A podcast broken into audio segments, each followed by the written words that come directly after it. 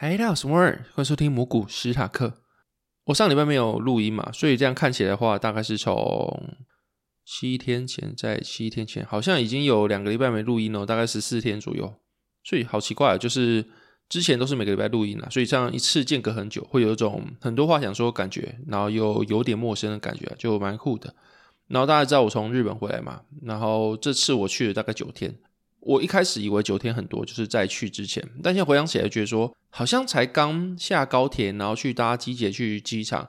然后在那边等飞机的时候吃 seven 的卤味啊，然后在机场大厅等等之类，反正就是那种好像是前几天的事，就是没过多久，但没想一下子就已经都过。是我以为九天旅程很久，但其实一下就过。然后我也已经回台湾五天了，就是快一个礼拜了。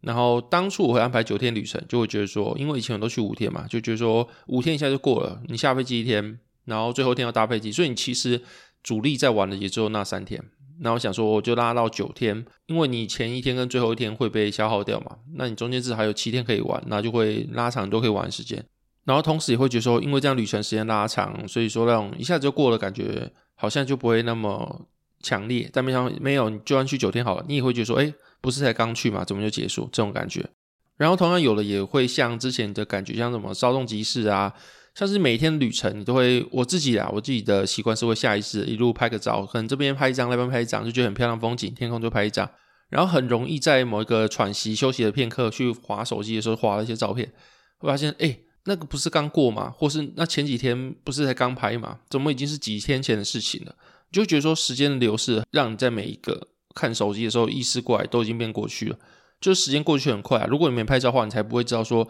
时间会流逝这么快。所以这时候，如果你有随身记录的话，你才会真的有一个度量的标准去知道说，哦，原来时间真的在走，而且还走得很快。就好比说我最后天好，就是我大概四点起来，然后天还没亮嘛，然后那时候也还没太阳，所以我跟老婆就拖着行李箱走在晚上的道路上，然后那时候捷运的那个什么去入口嘛。好像也还没开，所以我们还在那边等了一下，那个铁门拉上去，我们就走进去之后，我就对着路边的一些天空啊、空荡的月台，随手拍了很多照片。就那时候我们到成田的时候，大概是六点多七点的事情。当下时候拍照其实蛮落寞，但是在成田机场看到时就发现，哎，其实都过，都是过去的回忆。那当下其实也蛮珍贵，就是至少还在旅程啊。你在机场会觉得说旅程真正更接近结束，但是在回去那一刻，其实你还在旅程中，你就觉得说那个时候反而也是很珍贵，就会觉得说，嗯，一切都很远的，每一刻都在消失，但是每刻都蛮珍贵，所以要好好把握当下。那时候结论是这么真相，就是大概这样子。不过回头来看，整趟旅程是蛮开心的，就是我觉得旅程这样子，就是有时候你当下会爆肝的，比如说你一天走二十公里的时候，或是。你为了要去一个景点玩，然后你可能会中间穿插很多景点，很多很多的目的地，所以你要转车啊，要干嘛之类，你就是累了一天，然后在捷运上面被挤得爆干炸，然后不是很舒服。那时候当下你会觉得说，我是不是来受罪？我根本不是来玩的嘛，我很累啊，我很不舒服啊，很热啊，很挤，很流汗之类的。但事后回想起来，那些不舒服都会消失，你会留下来在脑海中，就只剩快乐跟那些回忆啊之类的。所以有时候会觉得说，你的旅行不是为了当下。因为当下其实我觉得啊，回想起来没有说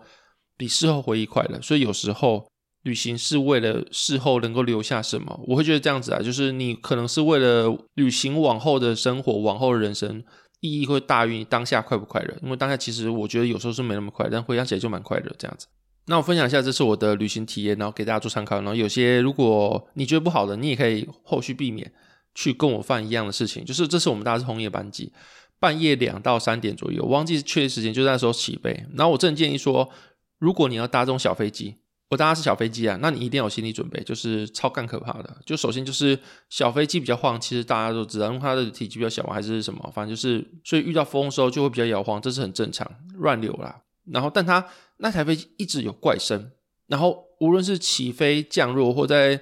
遇到比较大的晃动的时候，就会有一种。好像是某个零组件应该要展开，或是应该要干嘛，但是他就是没做到，然后就是被卡在半途，就会有一种啊啊啊啊啊，一直要干嘛要干嘛，然后被卡住的声音，那就这个超可怕，这样飞机一直晃，一直晃，一直晃，然后你就会有一种，干这飞机是不是有问题啊？或许现在听起来会觉得还好，我这样形容可能不会那么可怕，但当下的时候你是在几万英尺的高空上面。然后你下面看，其实看不到那个摔下去就直接爆炸。然后那时候你会听到有东西啊啊啊啊啊一直叫，然后飞机一直晃，一直晃，就说干我是不是要在什么人生最后一幕走马灯都出来的感觉。然后事后下飞机时候，我老婆跟我说，她干脆直接睡觉，想说如果发生什么事的话，至少她感觉不到这样子。然后回程的话就比较没有那个问题，因为我们搭的是比较大的飞机，是库航的，然后它是一个三排的大飞机，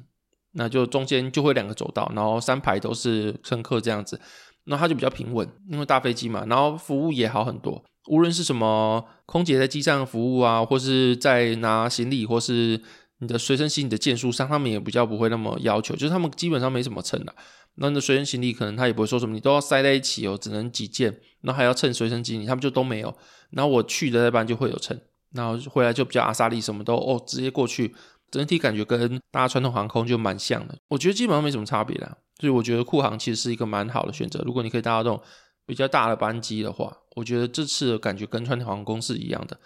但是它是联航的价格，我觉得还蛮棒，就这样子。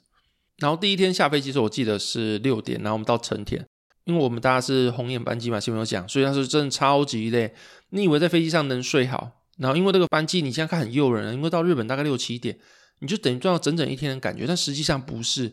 尤其是我搭那种奇葩的飞机，那真的是你心神交瘁，所以说你下来之后其实蛮累的。你就是没睡好，又挤，然后又这样子，所以说下来之后其实精神状态没有到非常好。那我们还是先从成田要到我弟家是在鹤见嘛，鹤见是在横滨川崎那边，所以说我们就先到浅草晃一晃啊，然后后来到我弟那边把行李放下，打算眯一下，因为到国外时间珍贵，所以不想要睡太久，就没想要直接失控睡到饱。所以说，你之后真的要搭红眼班机的话，其实可能会有很美好的想象，就是哦，时间又早就到日本，然后你又可以在飞机上睡一下，其实不会怎么累，然后就是说可以赚到钱，那实际上不一定会赚到钱。我可能是我不知道，哎，是因为我搭到是机网还是怎么样，反正我就觉得想象跟事实上总会有点落差。不过整体来说，这次去的景点有两个非常好玩的地方，就是跟大家介绍一下。一个是阿美横丁，它在上野那边附近就对了。然后那边主要行程就是购物行程，那边的连锁药局非常非常便宜，就是主要是去购物的。而且你不需要说日文，那边说中文也可以通。或许现在会觉得什么哦，不用说日文，说中文可以通，只是一个小小的附加条件，并不是个大优点。但实际上去日本，它就是个超级大优点。尤其如果是对于一个不会讲日文来说，它就是超级方便一件事情，因为日本人的英文也不好。然后你讲中文，他讲日文，其实有时候你们就是一直鸡同鸭讲，要一直比手画脚，然后很多精确的意思没办法表达，然后你要表达也要花费很多时间，尤其是你要买药还买什么东西，你只能拿盒子给他看，不然的话，其实你们会耗费很多时间来沟通，效果很不好。所以那时候，如果你能够找一个有会讲中文的店员的话，其实是一个非常加分的事情。然后有时候你也可以用 Google 翻译啊，或一些翻译软体，然后直接把你想要讲的话打成文字，翻成日文之后给他看，那也是蛮方便一件事情啊。所以在阿美横丁那边，你会讲中文就完全没有这个问题，它的沟通是非常流畅的。它是一个商业化比较高，然后观光比较发达的地方，所以说你基本上可以在那边买到所有你想要买的药品，甚至是零食也可以，然后价格也会比唐吉诃德啊什么地方便宜很多很多。不过日本有个很怪一点，就是他们的价格落差非常非常的大，无论是你的贩卖机啊，或是商店，同样那个东西，比如说我拿同样一罐药好了，可能隔壁的商店卖五千八，但你走到隔壁就卖四千九。而且不会差很远，就是一两步路、几步路的距离。所以说这时候你在日本的比价就非常非常的重要，甚至是饮料好了，可能是一个贩卖机卖一百二，但你到另外一边突然变一百六，或是你的便利商店饮料卖一百六，超商就剩什么九十九块，甚至有时候你去唐吉诃德或什么地方，它有迷之促销，三罐一百。你知道日本的货币是要乘以零点二才换台湾的货币啊？所以等于一罐才台币七块钱，而且它有可能是什么午后的红茶那种，在台湾一罐卖三十五、四十九的东西，它在那边就卖七块钱。所以如果你在日本能够比价的话，你就变超级便宜。所以说你还没比价，它就东西都比台湾便宜很多。那如果能比价，会发现很多迷之价格，就会觉得说它跟台湾比较不一样，就是它的价格非常非常的浮动。你如果多走几步路，多愿意看一下，你会发现说其实你可以找到更多便宜的价格。那在台湾是没办法，因为台湾可能是比较竞争吧，还是怎么样？那价格其实都差不多，就会都是在这个区间，不会像日本可能变化个二三十趴，甚至五十趴那么大。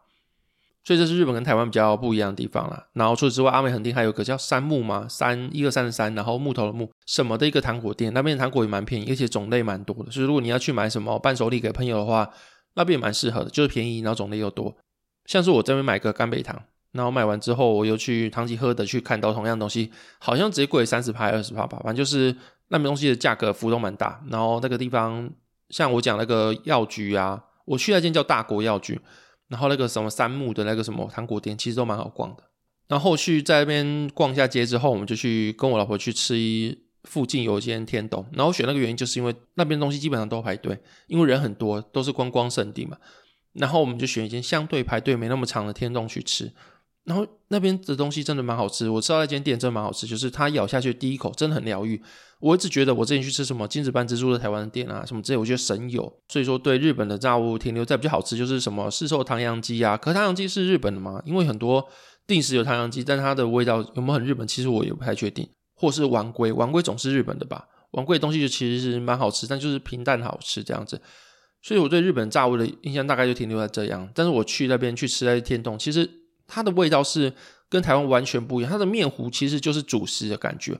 它的面糊是厚重的香味，然后加上它有调味，就是咸咸的，有香味，有带一点点甘味，然后你配饭吃，它是一个很厚重的味道，但是不会很油腻，配上饭之后在嘴巴里面味觉是很丰富、很好吃的，所以你会觉得说它的面皮的存在感很强，跟它里面的天妇罗里面的那些。食物，无论你说炸虾、茄子啊、山药啊，或者是什么血子啊等等这些，他们都是一个很强的主角，不会说什么只有里面的血子好吃，外面的面衣只是一个陪衬的，也不重要。没有，它面衣的存在感很强，而且会把你的饭、你的里面的那些被包的食物变成另外一种很均匀、然后很丰富的味道。所以说，我觉得那个至少我吃那间店是蛮好吃，但是我不会讲日文，所以说这个名字我就没有办法跟你们讲。反正就是阿美横丁中间某一间店吧，如果你有兴趣，可以跟我讲。然后我在脸书发照片给你看啊，大概就是这个样子。我觉得那间店还蛮好吃的。然后不过那边有个很奇妙点在食物方面，就是你会在路边看到一堆中国人在卖猪脚或是卤菜。然后有时候你走过去会有种困惑，看这边是日本吗？还是这边是台湾？可是你看那些东西，无论是那些中国字啊，或是那些面孔啊，或者讲话，又跟台湾不一样，你就觉得哦，他们很像是正宗的中国哦，不会是像台湾的地方。然后唯一跟台湾很像，就是他们也会把食物。推到路边来卖，就是比较大辣辣的放在空气中，然后放在街道旁边，这点就跟台湾某些街道看起来是差不多的。然后就觉得有种，嗯，它不在日本，然后也不像台湾，但又有点像台湾，反正可能就是什么中国跟日本文化的融合，然后就有点像台湾的感觉，这种感觉啦。然后又不太知道，因为我每次外面吃，我不知道调味是不是这个样子，就有种很奇妙的感觉。你在路边走路，然后到左边看全部都是。中文，然后猪脚啊、笋干啊、一些卤菜啊什么之类，我会有种嗯，我不知道我现在在哪里的感觉，有种轻微的奇妙感。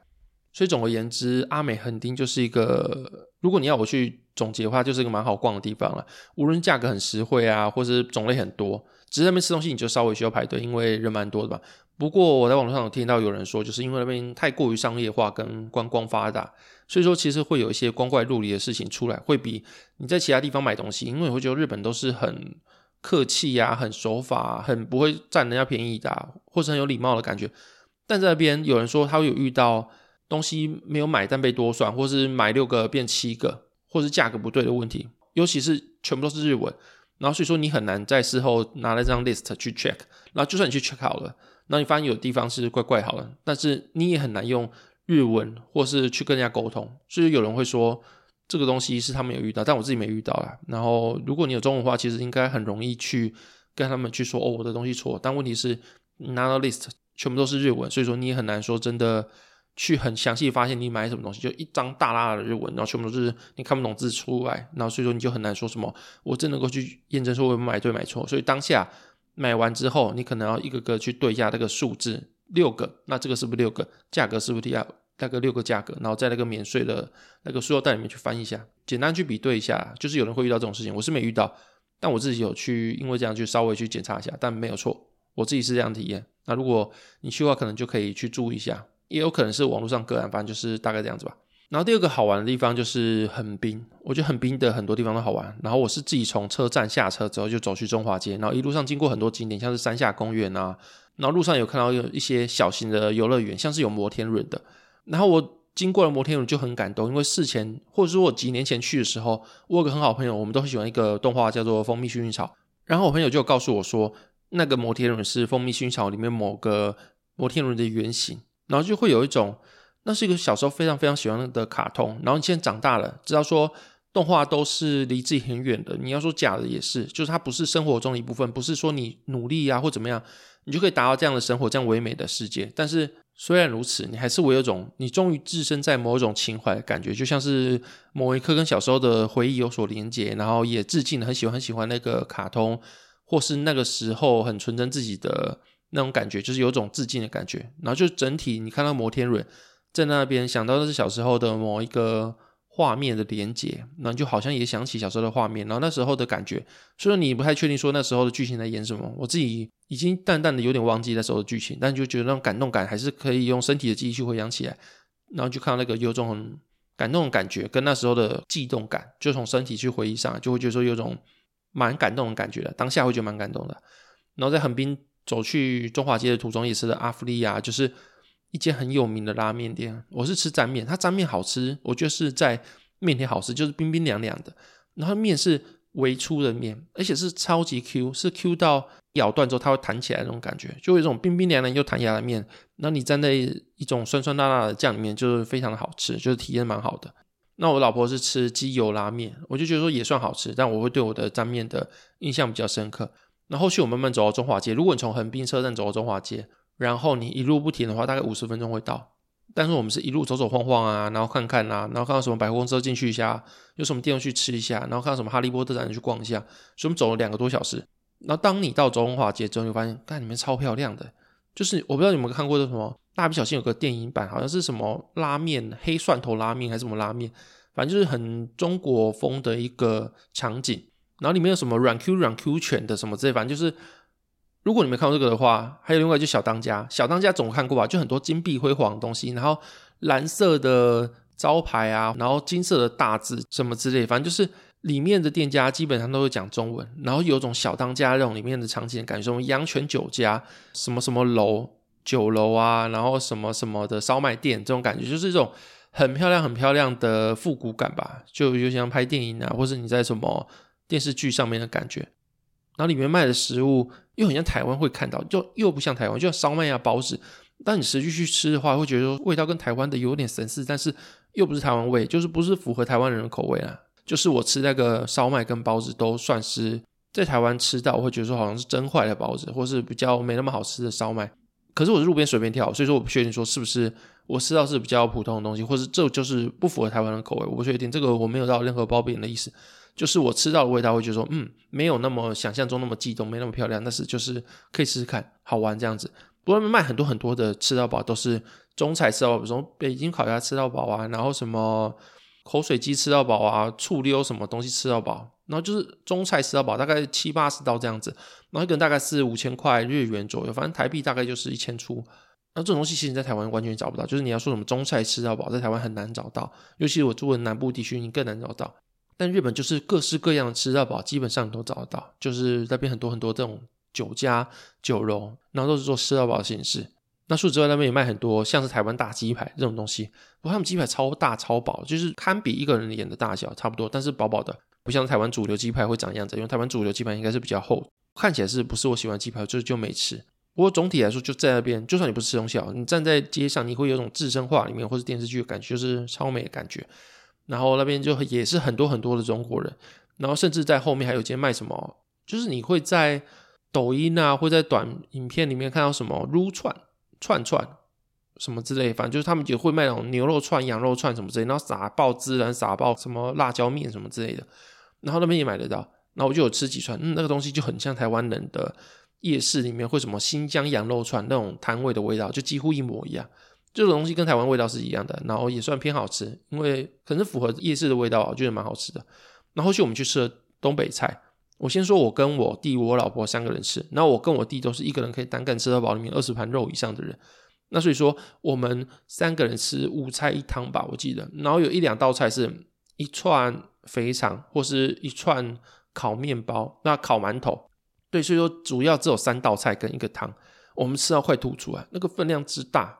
然后那个调味也算厚重，所以总体来说是好吃，但是你要吃完就是很辛苦。那如果你有看抖音就知道，说东北菜很大。然后实际上来看，我大概是一个一百八十公分的人，我手展开之后，那个一道菜，我吃那个什么菜啊？锅包肉吧，大概是我三四个手掌平放的大度，然后好几个手掌叠起来的高度，就又大又高，你就觉得这种杀人的感觉。如果你们有兴趣，可以看我的脸书，我有发一篇我的老婆的手去跟锅包肉一片肉去比较起来的感觉，一片肉就是我老婆的大拇指两倍长，就是非常夸张。你实际上看到这个震撼感会更重，所以这个分量真的蛮大的。然后吃起来是一些蛮特别台湾没吃到味道，所以说如果想去的话，可以参考一下这样子。所以总体而言，就是阿美横丁嘛，跟横滨的中华街是我觉得还蛮好玩的两个景点。那台场也蛮好玩的，台场就是有个巨大钢弹。如果你有去我的脸书，你看到那个我有放一个短影片，就是钢弹它启动的感觉。台场里面还有什么富士电视台啊，然后里面刚好我去的时候有人在做摄影，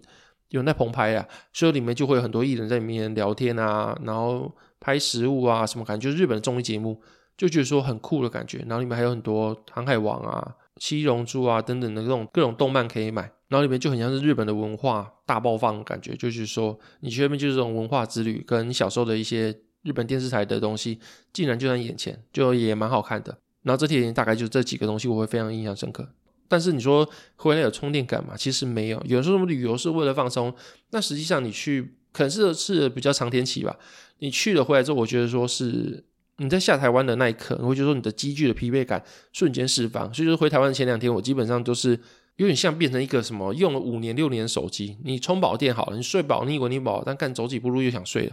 然后就会想要走两步路再睡下，走两步路再睡下。你每次充饱电，你以为可以用了一整天，没有，你用个两三小时又会想睡觉。所以说就这样子一段时间之后，一直睡，一直睡，一直睡，然后可能到近期才慢慢恢复精神。然后恢复精神就觉得说，看好像过很久了，有一种很微妙，然后有点惆怅，但又觉得充实的感觉吧。那尤其现在可以录音呢，就觉得说，哦，回到正常生活、常态生活，然后可以录音啊，可以写一些东西，可以看股票。去那边就不会很想看股票，我自己的个性了，我就去了就专注在玩。尤其是我放的东西都是波段比较长的，所以我就比较不会想要去跟市场贴那么近。但你回来之后开始跟市场贴近了，然后开始录音啊，干嘛之类，就觉得哦，回到正常生活。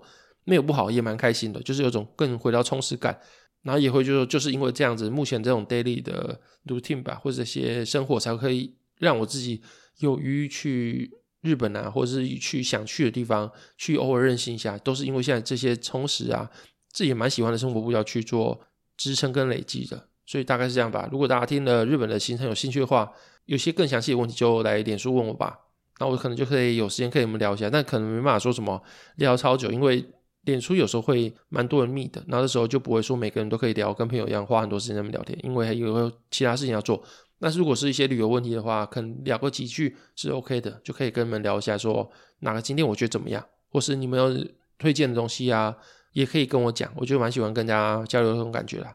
那接下来就聊一下这次的 FNC 会议的利率决策内容。然后首先就是本次的 FNC 会议十二月的嘛，然后他对于二零二四年的预期 GDP 是从九月的预测一点五趴变成一点四趴，就调降它的 GDP。然后失业率维持不变的情况下，他对于二零二四年的通膨 PC 跟核心 PC 都从原本的二点五下降到二点四，跟二点六下降到二点四，所以整体而言就是一份调低未来的 GDP 的预期，同时也调低未来的通膨的预期的一份报告。然后主席鲍在记者会上也强调说，他们清楚他们的升息啊，维持高利率太久会引来一些风险，然后所以他们不希望因为这样的政策失误发生这些风险，就是他讲就是类似经济衰退啊等等之类，所以他们希望在实现两趴通膨目标之前就开始降低利率。所以简单来说，就是他们会在两趴的通膨目标达成之前就开始降息。那这跟之前讲的其实是差不多的，但他这次是比较。关键的是在于说，他是第一次承认说，他们已经开始在考虑降息了。你看十一月的时候，F N C 会议的时候，当记者问到他说：“你们有没有在考虑降息？”的时候，他们讲说，他们不会考虑降息，他们目标还是在要不要继续升息，就是还是偏比较阴的。其实那时候大家都知道说什么，Fed 不会再升息。那我在十一月的时候有写一篇文章说，升息已经到终点，但是实际上那时候他们嘴巴还是绝口不提降息。然后一直是试出一个比较强硬的货币政策态度去控制市场预期吧，但是这一次他们终于开始第一次松口说他们考虑降息了。然后对于整场内容，美股韭菜网友在他的脸书提到说，他认为说二零二四年上半年有机会迎来金法经济，那下半年就要边走边看，原因就是因为金法经济就等于是说你的中性利率刚好是在市场很适切一个位置，就有点像是你开车的时候，你脚放在油门上，如果刚刚好的时候。不用特别加速，不用特别减速的时候，那时候的很平稳的开车的步调，你所施的力道就是中性利率，就是刚刚好利率，让经济可以不会太快，不会太慢，不需要刹车，不需要踩油门这种感觉。但问题是，这就是个很刚刚好的事情。你如果不小心下太重脚，或者你不小心没有踩那么大力，那个速度就不是你的预期。所以说，金法经济它另外一方面讲，就是很容易就是踩过头，或是很容易失控的感觉。所以下半年的时候，那时候利率啊，对比那时候的经济环境，是不是也是那么刚好？其实就是一个非常非常不好说的事情。所以说，二零二四年下半年他觉得还是要看看，但上半年的话，他认为是个金发经济的可能。那同时看完 FNC 会议之后，我自己第一时间感想就是，我会注意这里方向两个，因为降息是确定的嘛，就是你不确定什么时候降息，但你知道说不会再升了。那费的态度也正式去转变，从升息变成降息，所以我们可以说什么，已经走向一个降息循环的开始，有可能开始出现了。那时候我们一定是注意降息哪些东西会受惠。那首先第一个就是哪些东西因为升息跌烂，它反过来就有可能受惠。然后最直接方法可能就是近期我们在 Podcast 嘛，还是在文章里有提过，就是沃尔玛 CEO 曾经提过，美国的民众因为高利率已经开始出现消费排挤的状况，然后逐渐把预算花在食物啊等必需品上面。这很简单的讲，就是你手机用了两年，你通常有钱的时候，你三年就想换了，所以你第三年要换手机的时候，发现干不对啊，我户头里面的钱怎么变少了？我还要吃饭啊，这时候你会做什么？你会少吃点饭，还是先晚点换手机？通常都是晚点换手机嘛，所以这时候手机就会被排挤。然后手机啊、汽车这种比较相对容易被排挤在食物外面的东西，就叫做耐久材，就是我可以换，我也可以不换。所以这种东西就在升息的时候很容易被排挤，因为大家口袋没钱的话，首先第一个。想到的要砍掉的东西就是这种耐久材，所以这种东西可能就是第一个可以去想的，就是什么东西被食物排挤的，被必需品排挤，那这东西可能就是反过来降息的时候，它就是会受惠的。那除此之外，你也可以从比较学术或者从比较因子啊产业角度去看，比如小市值的，它就很容易受到估值的压抑。然后像我刚刚讲，如果产业就可以从耐久材去找，那这方向都可以去找到说相关的东西。然后至于说有人会想到，就是二零二四年上半年会不会衰退？就是现在已经几号了？十二月十六嘛。那说大家会想说，会不会立即衰退就来了？因为 Fed 准备要 pivot 嘛。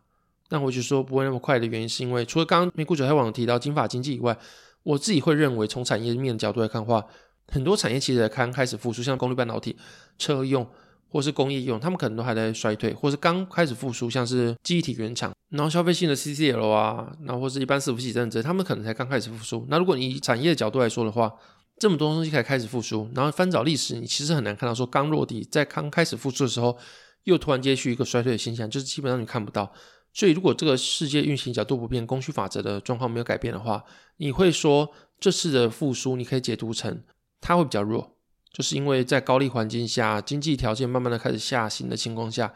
你可以说这次的复苏，这次的循环在没有催化剂的领域上面可能会比较弱一点，像是半导体的循环，它的。逻辑制造的成熟制程的 IC，它就可能比较弱一点，或者说消费性的纺织啊、手机，它可能就购买力比较弱一点，因为大家比较相对没钱。但你要说它会真的不复苏吗？或真的再次衰退吗？就也比较不会，就是复苏比较弱一点而已。但如果有催化剂的，就会强。你像是记忆体它有减产的效用嘛，所以它的产量变少。那问题是 AI 就很需要它，所以说它的复苏就会比较强，因为它有这两个减产跟 AI 的加持。除此之外，工业电脑可能有什么缺工的需求啊，让它循环相对于其他没有什么催化剂来说会强一点。然后这是你可以去找，就是整体来说可能是一个比较弱循环。但是如果其中有些催化剂的话，那可能就是一个比较常规甚至是强的循环，那可能就是要找。但总体来说，我不会觉得说近期就是一个衰退的开始，因为从产业角度来说的话，或者从美股九号网结论来说的话，都看不到这样的现象。但二零二四年下半年可能就要再看一下，就是我从年中吧。七八月、八九月的时候就一直有这样的一个论点，那目前看起来也不会变。如果真的很强的话，Fed 就不会降息，或者是不会考虑降息。那他们之所以会考虑降息，那一定是他们看到什么征兆吧？不然就是他们担心什么。但如果你经济真的爆干强的话，基本上不会有任何担心，那就不会有降息这个选项。那就是因为经济明显走弱了，他们才会有降息的这个思考出来，大概是这样吧。但是因为市场是起起伏伏的，你不会说什么。所有产业都一次升空，所有机会一次消失，所以你从现在开始去找降息的概念，或者降息的受惠股是非常来得及的一件事情，因为现在还在非常早期的阶段。那我觉得会是这样的一个情况啊。不过无论如何，我前几天跟我朋友聊天的时候，他说他问我这个 podcast 或是这个粉专开多久，我想想是二零二一年的六七月七月吧。然后二零二二年进入升息循环嘛，到现在已经开始要进入 Fed pivot，就是有可能要降息了。所以说我这个节目也陪伴大家，就是完整的一个升息结束，然后又开始进入降息阶段，也算是一个里程碑吧。就是我们一起走过了一个完整的升息，那就这种酷的感觉。如果这时候你还没有离开市场，没有被升息洗离开的话，因为这次升息其实跟过往的几次升息不太一样。过往几次升息你就翻找话，其实在升息的时候股票还是会涨的，但是在去年那个升息升息的时候，其实股票是先跌爆一波再说，所以这个跟过去是不太一样的升息循环的内容。那这也是蛮特别的事情，然后就会觉得说，诶，这次降息循环是不是也跟过去不一样？但是如果你翻找过去的历史的话，降息初期其实是一个有可能会有一波还蛮好的表现的时候，所以说明年上半年的话，可能是一个蛮好的冲刺点啊。就是你资产累积的话，那明年上半年可能也会得到一个很好的机会。目前感觉是这样子，那也恭喜大家，就是一起走完一个里程碑，完成撑完一个升息了。无论是气氛仔，或是说你真的有在做股票，然后就是恭喜彼此都还留在市场这样子。然后也祝大家就是明年的时候资产也可以再加速累积，然后有个很好的资产表现这样子吧。那现在进入讲话时间，第一个笑话是有一天红血球跟血小板去当兵，然后他们发现白血球没有当兵，他们就问说为什么白血球不用？然后班长回答，因为白血球是免疫细胞。第二个笑话是翁山苏姬他哥是谁？苏姬大哥啦。好，这有人如果喜欢这部可以 Plus、Mr. 跟 Spotify 给五星评价。如果喜欢内容，我想支持我，也可以在方格子订阅我的专栏。那这节目就谢谢大家听，拜拜。